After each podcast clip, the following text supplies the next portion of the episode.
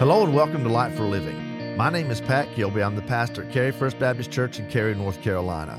Light for Living is a podcast designed to share biblical truth from a fresh perspective with an emphasis on relevant and practical application for our life. So currently we're teaching through the book of Revelation. Today we're continuing our study of Revelation 21.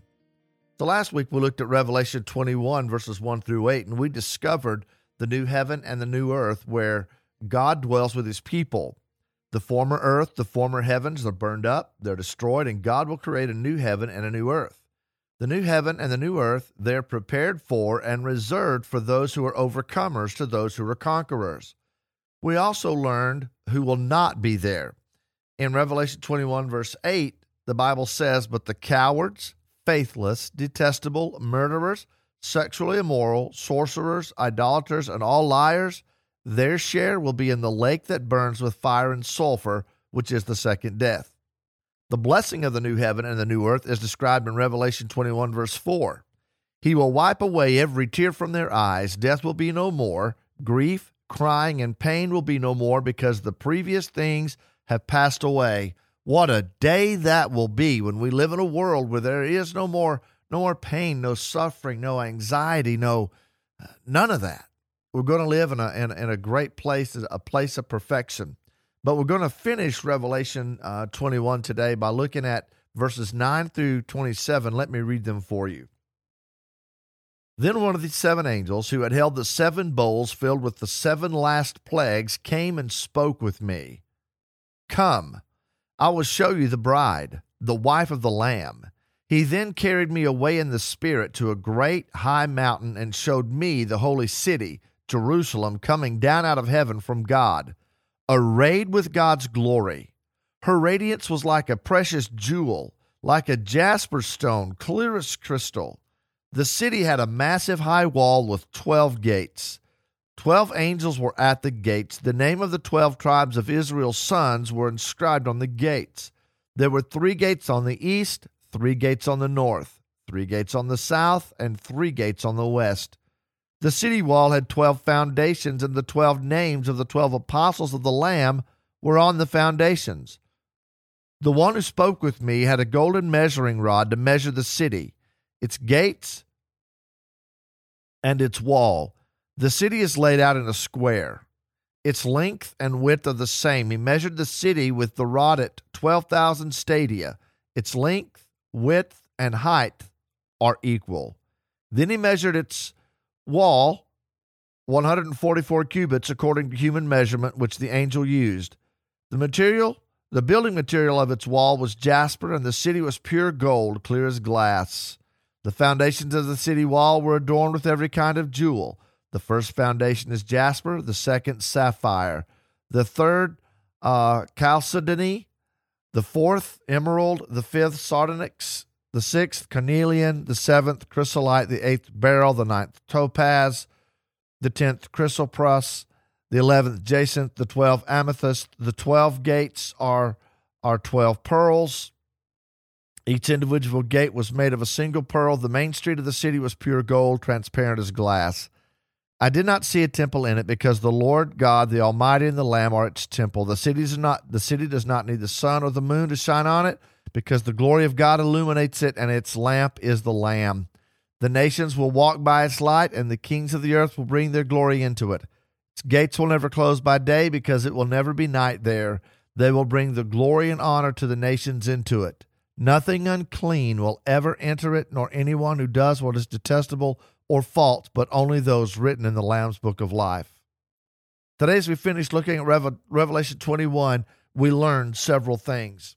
First of all, we learn about the New Jerusalem.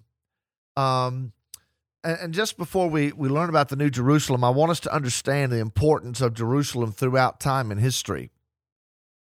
For thousands of years, Jerusalem has been a significant city. Jerusalem is prominent in both biblical history and biblical prophecy. Jerusalem is important to the church because Jerusalem was where Jesus performed miracles.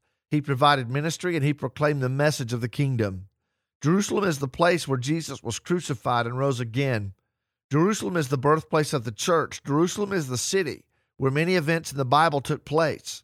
Jerusalem is also known by various names throughout Scripture: Salem, Ariel, Jebus, the city of God, the holy city, the city of David, and Zion. Jerusalem, in its definition, literally means possession of peace. So the New Jerusalem will be the seat of authority in the coming kingdom. With every day that passes, we're getting closer to the fulfillment of the promises of God concerning Jerusalem. So as we look at the New Jerusalem, it is the fulfillment. It is the holy city coming down from heaven, prepared. It's prepared for the bride created for us by Jesus in heaven. So we see several things about the new city. First of all, the holy city is prepared for the bride of Christ. And the bride of Christ is everyone that believes in Christ. Secondly, we see the holy city is arrayed with God's glory. And when we understand the holy city is arrayed with God's glory, please don't underestimate this phrase, because I don't really think we can fathom or estimate the glory of God. In Exodus chapter 33 and 34, we have a story of Moses. In Exodus 33, 18 and following, Moses said, he says to God, "Please let me see your glory." He said, "I will cause all my goodness to pass in front of you." And God says, "I will proclaim the name of the Lord before you. I will be gracious to whom I will be gracious, and I will have compassion on whom I will have compassion." But he added, "You cannot see my face, for humans cannot see me and live." The Lord said, "Here's a place near me. You are to stand on the rock, and when my glory passes by, I will put you in the crevice of the rock and cover you with my hand until I have passed by. Then I will take my hand away, and you will see my back, but my face will not be seen." Then in Exodus 34, 29 and 30, as Moses descended from Mount Sinai with the two tablets of the testimony in his hands, as he descended the mountain, he did not realize that the skin of his face shone as a result of his speaking with the Lord. When Aaron and all the Israelites saw Moses, the skin of his face shone. They were afraid to come near him. Literally, when Moses was simply in the presence of God and he didn't see the face of God, he just saw the back of God as he passed by. It so illuminated his face that even after he got the tablets or the Ten Commandments, he came down off the mountain and everyone could see he had been with the Lord. So the holy city is arrayed with God's glory. It is bright. I don't think it's a brightness that we can even comprehend. We also get another picture of his brightness in Acts chapter 9, verses 1 through 5. This is the story of Saul as he's being converted into who we know now as Paul. Acts 9, 1 through 5. Now, Saul was still breathing threats and murder against the disciples of the Lord. He went to the high priest and requested letters from him to the synagogues in Damascus, so that if he found any men or women who belonged to the way, he might bring them as prisoners to Jerusalem. As he traveled and was nearing Damascus, a light from heaven suddenly flashed around him. Falling to the ground, he heard a voice saying to him, "Saul, Saul, why are you persecuting me? Who are you, Lord?"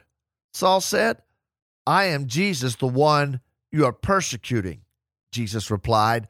So there's such a bright light, an illuminating force that was so powerful, it blinded Paul. And while he is blinded, while he is distracted, while he is stopped in his tracks by this brilliant light, Jesus speaks to him. So we understand the New Jerusalem is arrayed by God's glory. Don't underestimate the glory of God. And, you know, I'm just going to take just a point of privilege here just to talk about this. Anytime you're referring to the living God, understand that he is holy. He's not the man upstairs. He's not the big guy. He's not the good guy. He's not the dude. He is the living God. He is holy, and thus we should treat him as holy. So it wears me out when people do not revere the name of God. The New Jerusalem is arrayed with the glory of God. So we've seen the holy city is prepared for the bride of Christ. We've seen the holy city is arrayed with God's glory. We also learn that the holy city is perfect. The holy city is perfect. First of all, we learn the holy city is perfect in its design. The description of the New Jerusalem is based on what we would call an engineer's template for building a city. The city has foundations, the city has walls, and the city has gates. The holy city is perfect because it's protected by massive walls. The holy city is perfect because it's founded on precious stones. The foundation of the holy city recognizes the apostles. The holy city is perfect in design because the holy city has gates. Now, we need to understand this about the gates. The gates of the New Jerusalem are inscribed with all the names of the 12 tribes of Israel. Israel was chosen by God to be a light to all the world. The gates in the New Jerusalem recognize the patriarchs of Israel. So we understand the holy city is perfect. It's perfect in its design. It's protected by walls, founded on precious stones, and it has gates. And we understand that gates are where people go in and they go out. We have freedom to go in and freedom to go out, but gates also, they monitor who comes in and who goes out. Only those who are the saints of God are allowed in the city. So it's the New Jerusalem. It's perfect in its design, but the holy city is also perfect in its form. Look at Revelation 21:15-17. The one who spoke with me had a golden measuring rod to measure the city, its gates and its wall. The city is laid out in a square. Its length and width are the same. He measured the city with the rod at 12,000 stadia. Its length, width, and height are equal. Then he measured its wall, 144 cubits, according to human measurement, which the angel used. So the holy city is laid out in a square or a cube. It's equal on all sides, and this the city being equal on all sides literally signifies the perfection of the holy city. Nothing is out of order. Everything is in balance. Now, when I think about everything is in order and everything is in balance, in the beginning, God created the heavens and the earth, and everything was as it should be, and everything was in order and in balance. In the new heaven, in the new earth, in the city Jerusalem that is coming down, it will be perfect in every way. The holy city is also perfect in its function. Look at Revelation 21:22-26. I did not see a temple in it because the Lord God, the Almighty, and the Lamb are its temple. The city does not need the sun or the moon to shine on it because the glory of God illuminates it, and its lamp is the Lamb. The nations will walk by its light, and the kings of the earth will bring their glory into it. Its gates will never close by day because it will never be night there. They will bring the glory and honor of the nations into it. So the holy city is perfect in its function.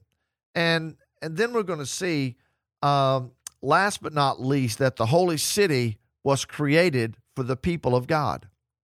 Notice in Revelation 21:27. Nothing unclean will ever enter it, nor anyone who does what is detestable or false, but only those written in the Lamb's book of life. Now, there are books. There are the books of the works that we have done, and then there's the Lamb's book of life. The Lamb's book of life contains every name of every person who has trusted and lived and died by faith. Now, the Old Testament, they lived and died by faith. They were looking forward to the promise of the Messiah. Those in the New Testament era, we live and die by faith, and we're looking back to what the Messiah did. So the Old Testament saints, they lived and died by faith, looking toward the promise. New Testament saints who live and die by faith, we look back to the promise. We all have one thing in common. The thing we have in common is faith in Jesus Christ alone for salvation. The holy city was created for everyone who lived and died by faith. So it's unique to me, both Old Testament and New Testament saints are represented in the city. The New Jerusalem is filled with people from all of time and history who lived and died by faith. I want to read Hebrews 11:32-40. It kind of gives us a good glimpse of those in the past who lived and died by faith. And what more can I say?